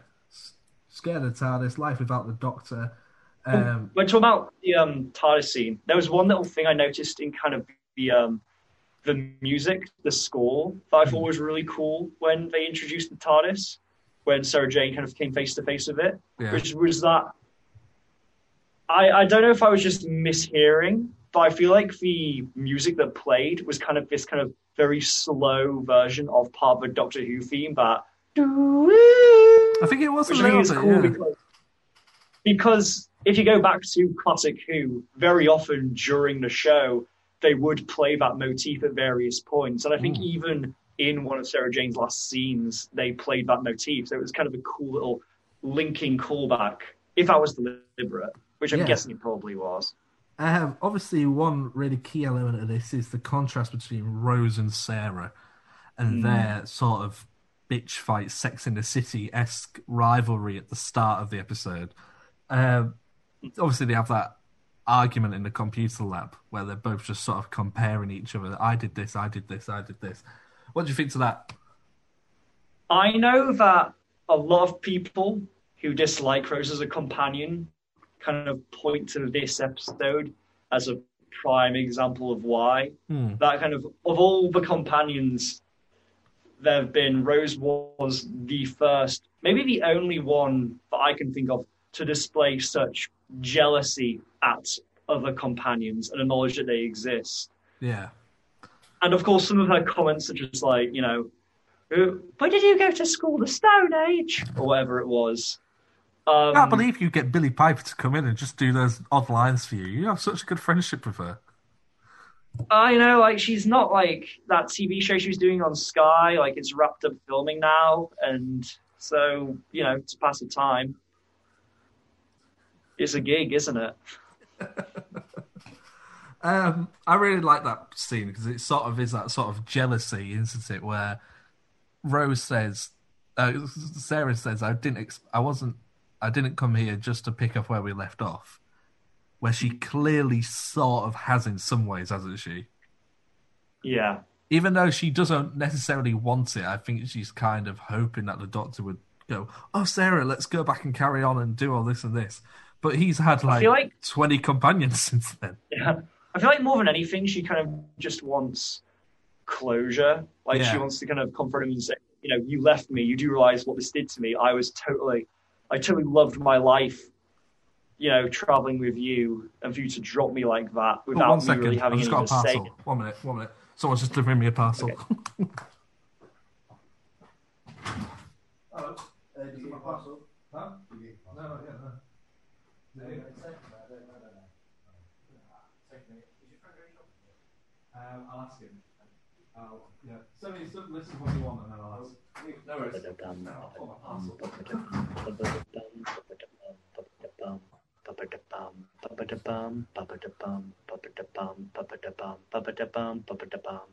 Oh, Tim's back. You've been keeping everybody interested while I, while I disappeared. Uh, yeah, I was giving very insightful commentary while you were gone. My parcel's not here yet. I'm still waiting. Oh, Anyway, I don't know what you said. um, the scene where they turn around and they start laughing at the Doctor because they've both sort of realised the fourth and the tenth Doctor are almost the same person. Do you know how, what made them laugh? Um, I was uh, just a line about just kind of how the Doctor seems very kind of. I mean, on set. On set, do you remember? Do you know what made them laugh on set? Oh, was there something behind the scenes on set that made them yes. laugh? Take a guess What what you think it? it could be. I don't know. Was there like a line flub that was particularly funny, or No, what it was was uh, just behind camera as they turn around. David Tennant is stood there with a little mustache painted on, and that's what makes them laugh. and they Um, just decided. Yeah, K9, he's back. Um, I love K9, brilliant character. What do you make of him? I think he's great. Yeah, K9's lovely. It's hard to dislike K9. You know, even if he is a bit, as Rose puts it, disco. Yeah, It's, it's a little robot dog. You, you can't hate a robot dog. yeah, And he wants to please. yeah. He so from here on inwards, he appears in this. He appears in the Sarah Jane Adventures. He appears in what else does he appear in? He appears does he appear in the End of Time or something like that. I imagine he does at some point. I don't think he's not in the end of time, but he's in um the series four uh finale. Oh, is he? Yeah.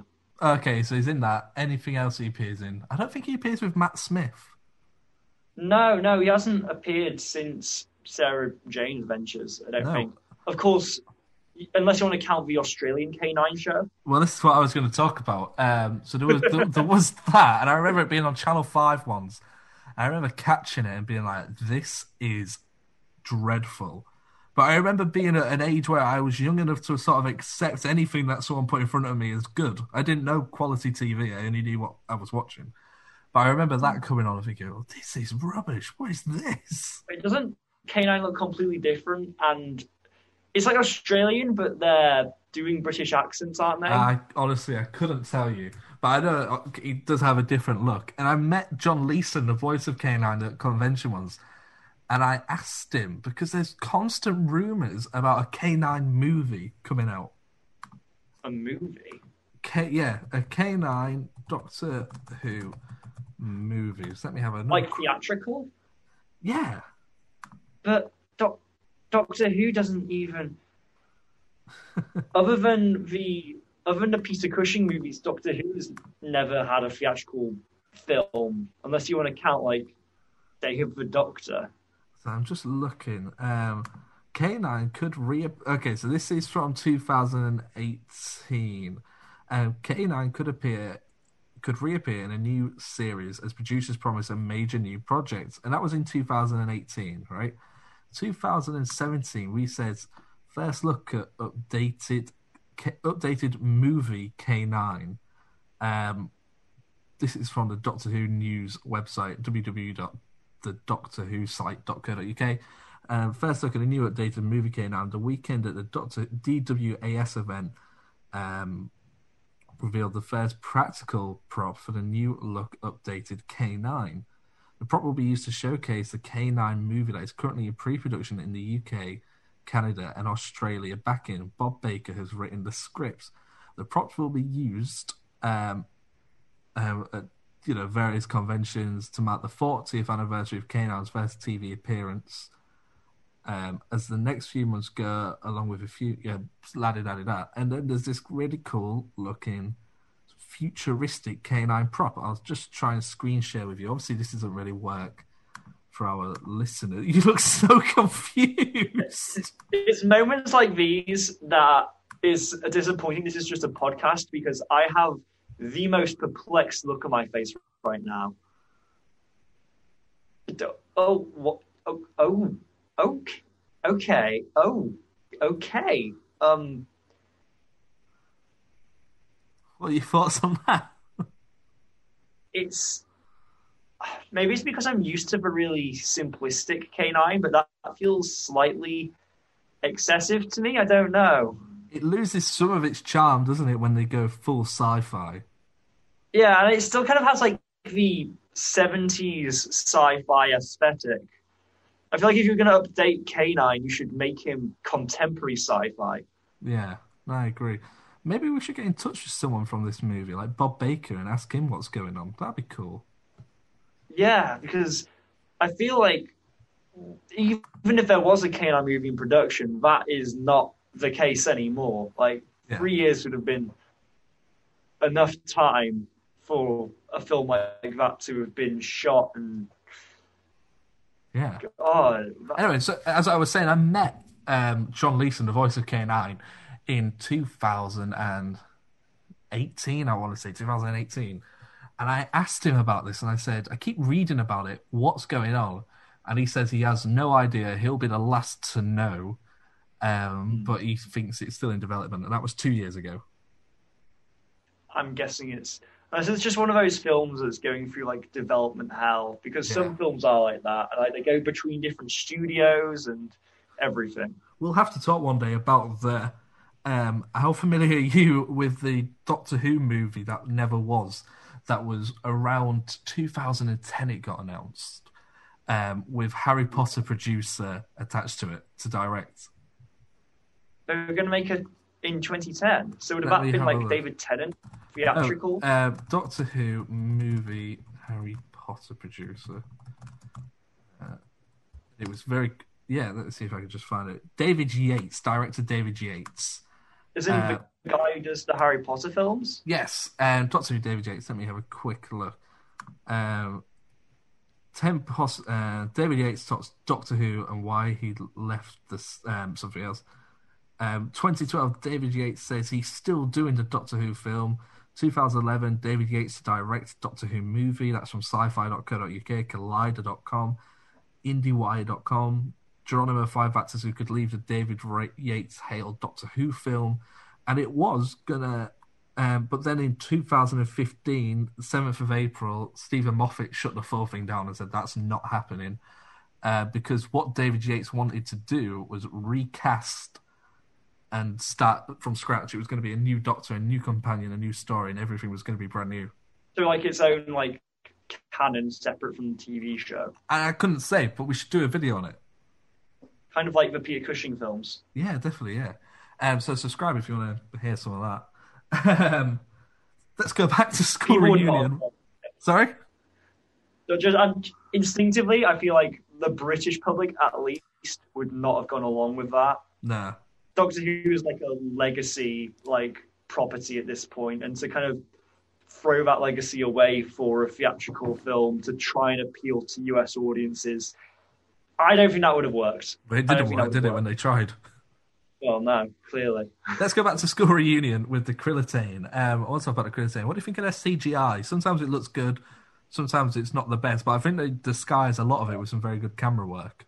Yeah, absolutely. Like keeping, like the werewolf, keeping them hidden in darkness does wonders. Like similarly to werewolf, they clearly they clearly know how to shoot these CG characters a Yeah. lot better than they did for series one. I think the werewolf looked better overall. Uh, there was just more going on with him, and obviously the fact there was just one CG creature as opposed to like loads of them in this episode probably helped with that. I But thought they, they looked- work. They, Yeah, they definitely do work. I thought they looked a lot like the monster from the live action Scooby Doo movie from the early 2000s. oh, ah, that's that you're you're. Oh, you're making me think hard now. Is that reference a stretch too far? I, I watched that movie growing up, but I've not watched it since I was like.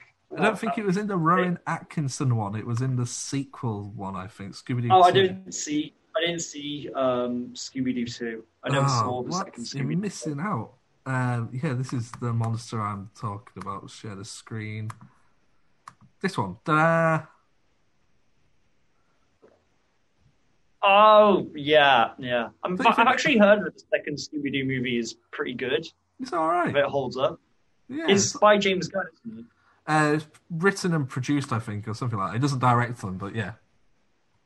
Yeah. Um, do, do, do. Um, Doo and Doctor Who aren't all that different, are they? why would you like to see crossover? Well, you know, they're both about like a you know a team of mystery solvers in a blue vehicle fighting monsters. Oh, you're right. Um, Yeah. Mickey I feel like Sa- it would work pretty well as a crossover. Like Scooby Doo crossed over with Batman and with the you know countless celebrities. Like, Supernatural, Ricky Gervais. yeah, Scooby. Yeah, Scooby Doo could cross over with Doctor Who very easily. It probably could. Um, Mickey and Sarah share a really nice scene, I think, when Mickey realizes he's the modern day That's K9. Uh, my heart goes out to me. it really does. And the fact that he comes out realization and kind of Sarah like really kind of consoles him a bit. It's really lovely. uh, we talked about it a little bit earlier the lovers' tiff between the Doctor and Rose, where they have the Mm. argument outside the cafe. He nearly says he loves her in that scene, doesn't he? Yeah, yeah. I I mentioned it before, but they are much more explicit about the romantic nature of the day of the Doctor and Rose's relationship. Yeah. Yeah. Um, Although on one hand, can't help but feel a bit when they was like, "I live forever." I it, it's hard to watch, you know, people you care about grow old. A bit, you know. Don't I suppose if he knows he's going to outlive them, that's a horrible thing. Like, like if someone said you're going to outlive your wife and you're going to watch her die, you're like, "Right, calm down. Yeah, but if you really love them, wouldn't you want to like take care of them and be there for them as they grow older, as opposed to just kind of drop them off when they, you know, start yeah, I suppose. Yeah, like the- use their Best Buy date. It's just like, oh yeah, you're on- you're on the turn. I mean, I, I feel like the doctor's mentality is probably the idea of like they want their companions to have a life outside of just traveling with them. Mm. And so, by only having a companion with them for a little bit, that gives them a chance to live a full life outside of a TARDIS. Yeah, no. But that being said, most, if not all, companions, well, not all, but most companions seem to to quite vocally prefer the idea of just living a full life inside the TARDIS. So, I don't know. Um, what do you think to the mention of the Doctor mentions a few times that he's seen Krillitane before, um, Hmm. but he never has on TV, as far as I'm aware. I really did do some research, but this is the first time we've ever heard of Krillitane as an audience. I quite like the idea that we don't see every adventure that he goes on. That's what Big Finish is for, isn't it? Dude, that's probably what that reference is back to. As soon as they heard that, Nicholas Briggs went, so, "Get someone on the phone quick. Who's in charge of the Krillitane?" face off against the big four-headed Krillitane. Uh, Rose mentions Shireen. She hasn't mentioned her friend Shireen for a while. Did you notice that? Oh yeah, Rose's friend Shireen. Do you ever see Rose's friend Shireen? We never do. Big never Finish, get on it. The Adventures of Shireen. We should write that. The Adventures of Shireen. The Untold Adventures of Shireen. Um, uh, duh, duh, duh. There's a lot of similarities to the Fourth Doctor and the Tenth Doctor that I brought up throughout this. I feel. I mean, I know Tennant's favourite Doctor growing up was the fourth, wasn't it? Yeah. So I guess that makes sense. What similarities did you pick up on? just like obviously the ones that are pointed out. Um, and I, I also start to wonder now how much of those similarities are just similarities with the characters, where you could point Yeah. out with all of them rather than just those two. But um, I Yeah, know I, when think I was, much. Yeah. I know when I pretty was. Sorry, go on. Ah. Yeah, that's true. I think pretty much every Doctor has a tendency to over-explain things and then think their companions are a bit stupid for not getting it. Every Doctor is a little bit in love with their TARDIS console to a weird degree. No, I agree.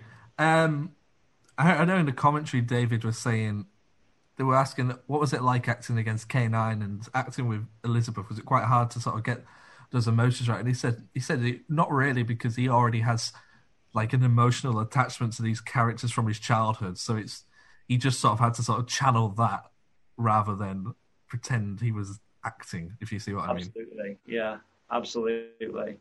Uh, It's great to see Sarah Jane in this episode. Although I've never, admittedly, never watched any of her classic Who stories, she fits into the mold very naturally. And Hmm. like in the scene where the Krillitane are trying to tempt the Tenth Doctor, and the way that Sarah Jane's the one who talks him out of it, you can kind Yeah. of tell why she's such a beloved companion Yeah, yeah. because I they immediately is able to kind of offer that humanity to a doctor, which I feel like is a a really valuable asset in companions. I really liked the fact that they use big, fast, speedy computer graphics so that they don't really have to explain the plot that much. Yeah, that kind of back in the early 2000s where people didn't really know how computers worked, so you could just throw any fancy graphic and you'd buy it. There you go. Oh, look at all those boxes. They're all spinning around. I love the idea that early 2000s is going to just be a group of people going, the world's going to end. Why? Well, that little Windows thing one day is going to bounce in the corner of the square, and when it does, everybody's going to lose their shit. I mean, let's be real, all those computers are just showing the screensavers. Those are just screensavers. Yeah, aren't they? That's what I thought. I like, I'd love it if just one in the background was just those pipes. Mickey's like, how you stop it? Wait a minute. He like moves the mouse a bit and just Windows XP desktop appears. I really like the scene where Mickey stops it because he just looks at the wire and looks at the plug and just pulls it out. That's all he does, and he's like, "Oh, it's easy." This. It's great. um, know, I really like that. I also like the scene with Mickey and K9 where K9's repetitively telling him he's in a car. We are in the car. We are in a car. Um, a lot of this episode, I remember the dialogue from because I used to have a K9 toy, and uh, obviously all of the quotes that toy said are from this episode. So stuff like maximum defense mode, affirmative, and you know we are in a car, battery running low, all that stuff. Um, So even though they had like all of Classic Who to grab lines from, they just used School Reunion. what do you mean? Sorry. This toy yard, like they could have, you know, pulled lines from like oh, loads of episodes of Classic Who, and they just used this one Who episode. I think maybe also because K9's voice is slightly different. It's not all that different, but if you go back to like his very first appearance, you're like, oh my god. Right. Um, K9 basically saves the day until he dies at the end. Yeah. Oh yeah, he does. And then he's is he just fi- is it a new model at the end or is he Well, fixed? my understanding is it's the same model. The Doctor just fixes him. Now, there's a fun story about this. Is that wasn't even in the script. Uh, the script said K9 died and Sarah walked off on her own. That was it. Um, Oh. But what they did was the night before, they thought, nah, K9, we have to bring K9 back. So what they did, that prop that you see at the end behind the TARDIS, is the original K9 from the original classic series. And the night before, they phoned up the person who had it and said, Do you still have it? And he went, Yeah. They went, Can you drive down to Swansea tonight and be here for like three in the afternoon because we need the prop? And they went, You went, Yeah. That's incredible. So it's the original prop playing the new version, a restored new version of the old one. That's great. I didn't even notice that. That must have been the version that they had for that episode, which has been a pretty faithful recreation. Yeah. Um, Kenny gets a lot of praise at the end of this for blowing up the school. Do you think he turned to a life of crime for this? Is that is that your head canon? yeah. Afterwards, he, arson. Yeah, he was. Uh, he never got any recognition in his life back from the time he blew up the school, and he was constantly trying to clamber for that that high. Big finish. Got a villain for you. He, you know, you know, like Adam Mitchell and he went nuts. You could just we swap need, it out. We need like we need we need more just like one time characters and psychics becoming well villains, heroes. Like I feel like it's like how you know how like in Star Wars every single like character in the cantina has like an extensive backstory. Yeah. Let's do that with Doctor Who. Why not? Doctor Who is already like balls to the wall crazy. Let's just let's just give everyone a super crazy story. Pick up on the "You've redecorated" line. Ah, yeah, for Yeah, I'd decorated never line. noticed Which is weird. before. That was in classic Who. That was a line that Troughton. Troughton's doctor said. Yeah.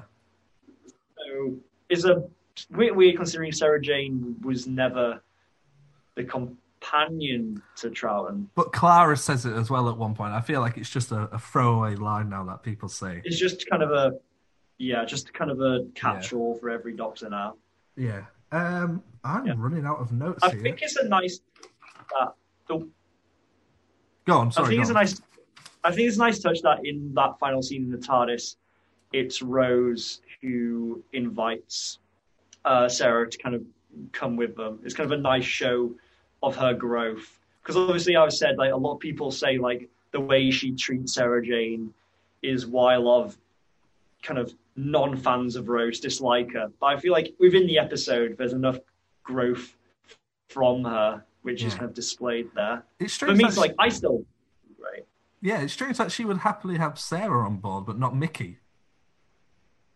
I guess because like she's kind of grown fond of Sarah, and uh, whereas Mickey is, I don't know, just just just Mickey to Rose. I guess you can't really make.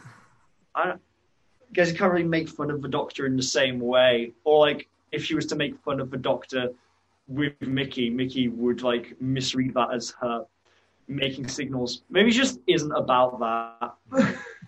Um, this was only David Tennant's second episode that he ever filmed. He did Christmas Invasion and then into this. Oh, really? Yeah. Interesting. Um, I think he feels very.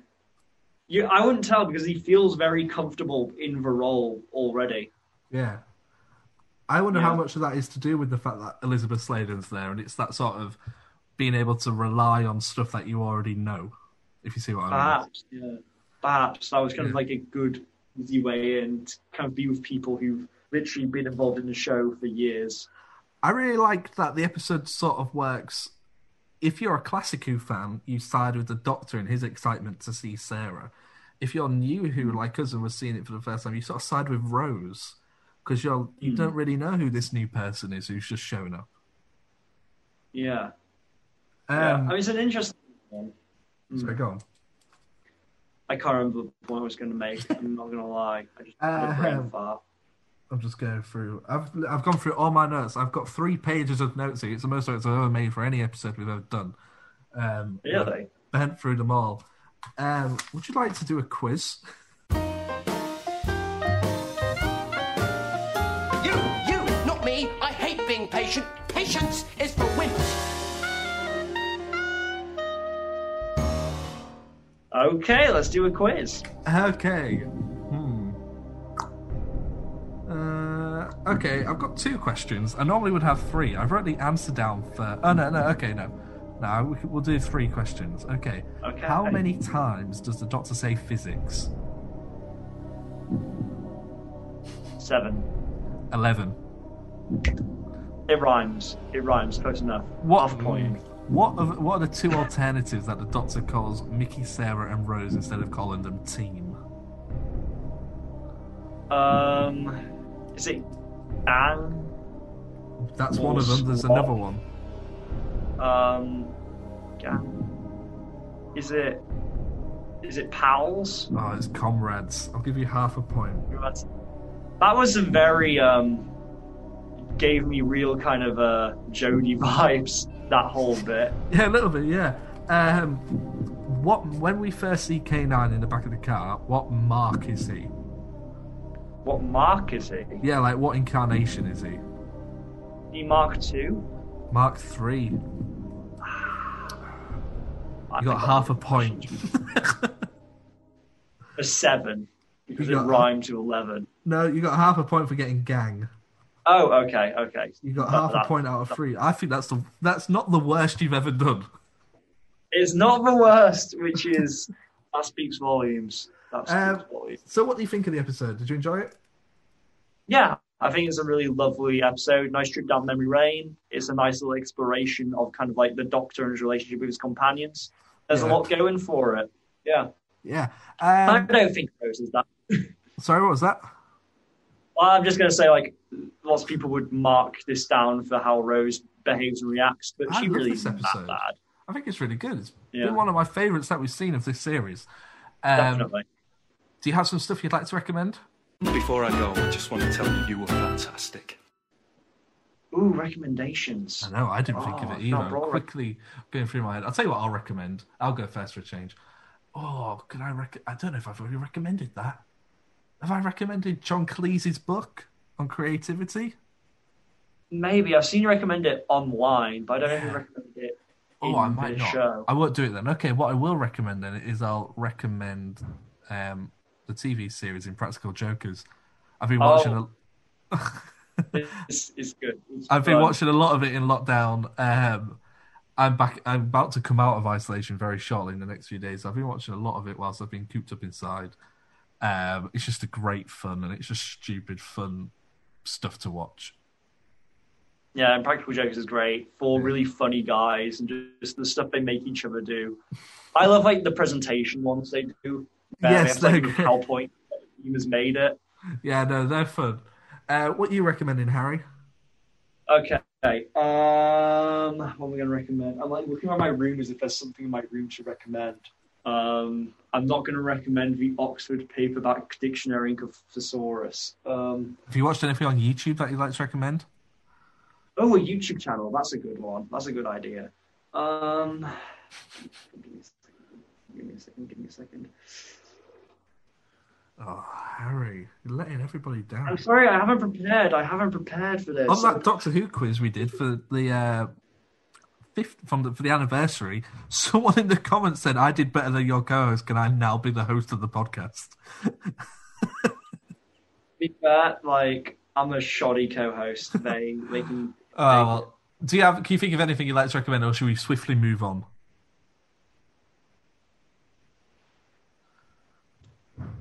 Let's just move on. Swiftly I move on. Okay, let's wrap this one up. Um, we just did School Reunion, uh, a really fun episode. If you'd like to tell us what you think of the episode, you can follow us on Twitter at Bigger on the Pod, YouTube, Bigger on the Inside Podcast, acastshows.com, sh- uh, shows.acast.com forward slash Bigger on the Inside.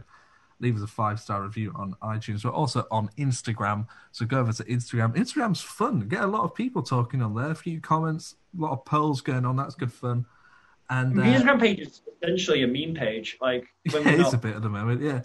Oh, Doctor Who meet a lot of fun. yeah. I Oh, dig 'em. s- send us an email bigger on the inside pod at gmail.com and we'll read them out on the show when we get them. Do bear in mind, though, that the shows are often. Oh, no, that's going to be no good now, is it? The email? Because these go out like super early. Or we can read them out earlier in the episodes when we do the pre recorded bit with the news. Absolutely, yeah. So we'll send us your that. emails, but it might be a few episodes before you actually hear them read out. Um, so bear that in mind. We're not ignoring you. Um, I, I love it when we get emails. Like emails make me happy. that one email we got. That one email, that was the best. That was the best. It was a shame that you then had to re-record the episode. anyway, thanks for listening, guys. Um, um, I'll say goodbye. Bye bye. Harry, do you want to say bye? Bye bye.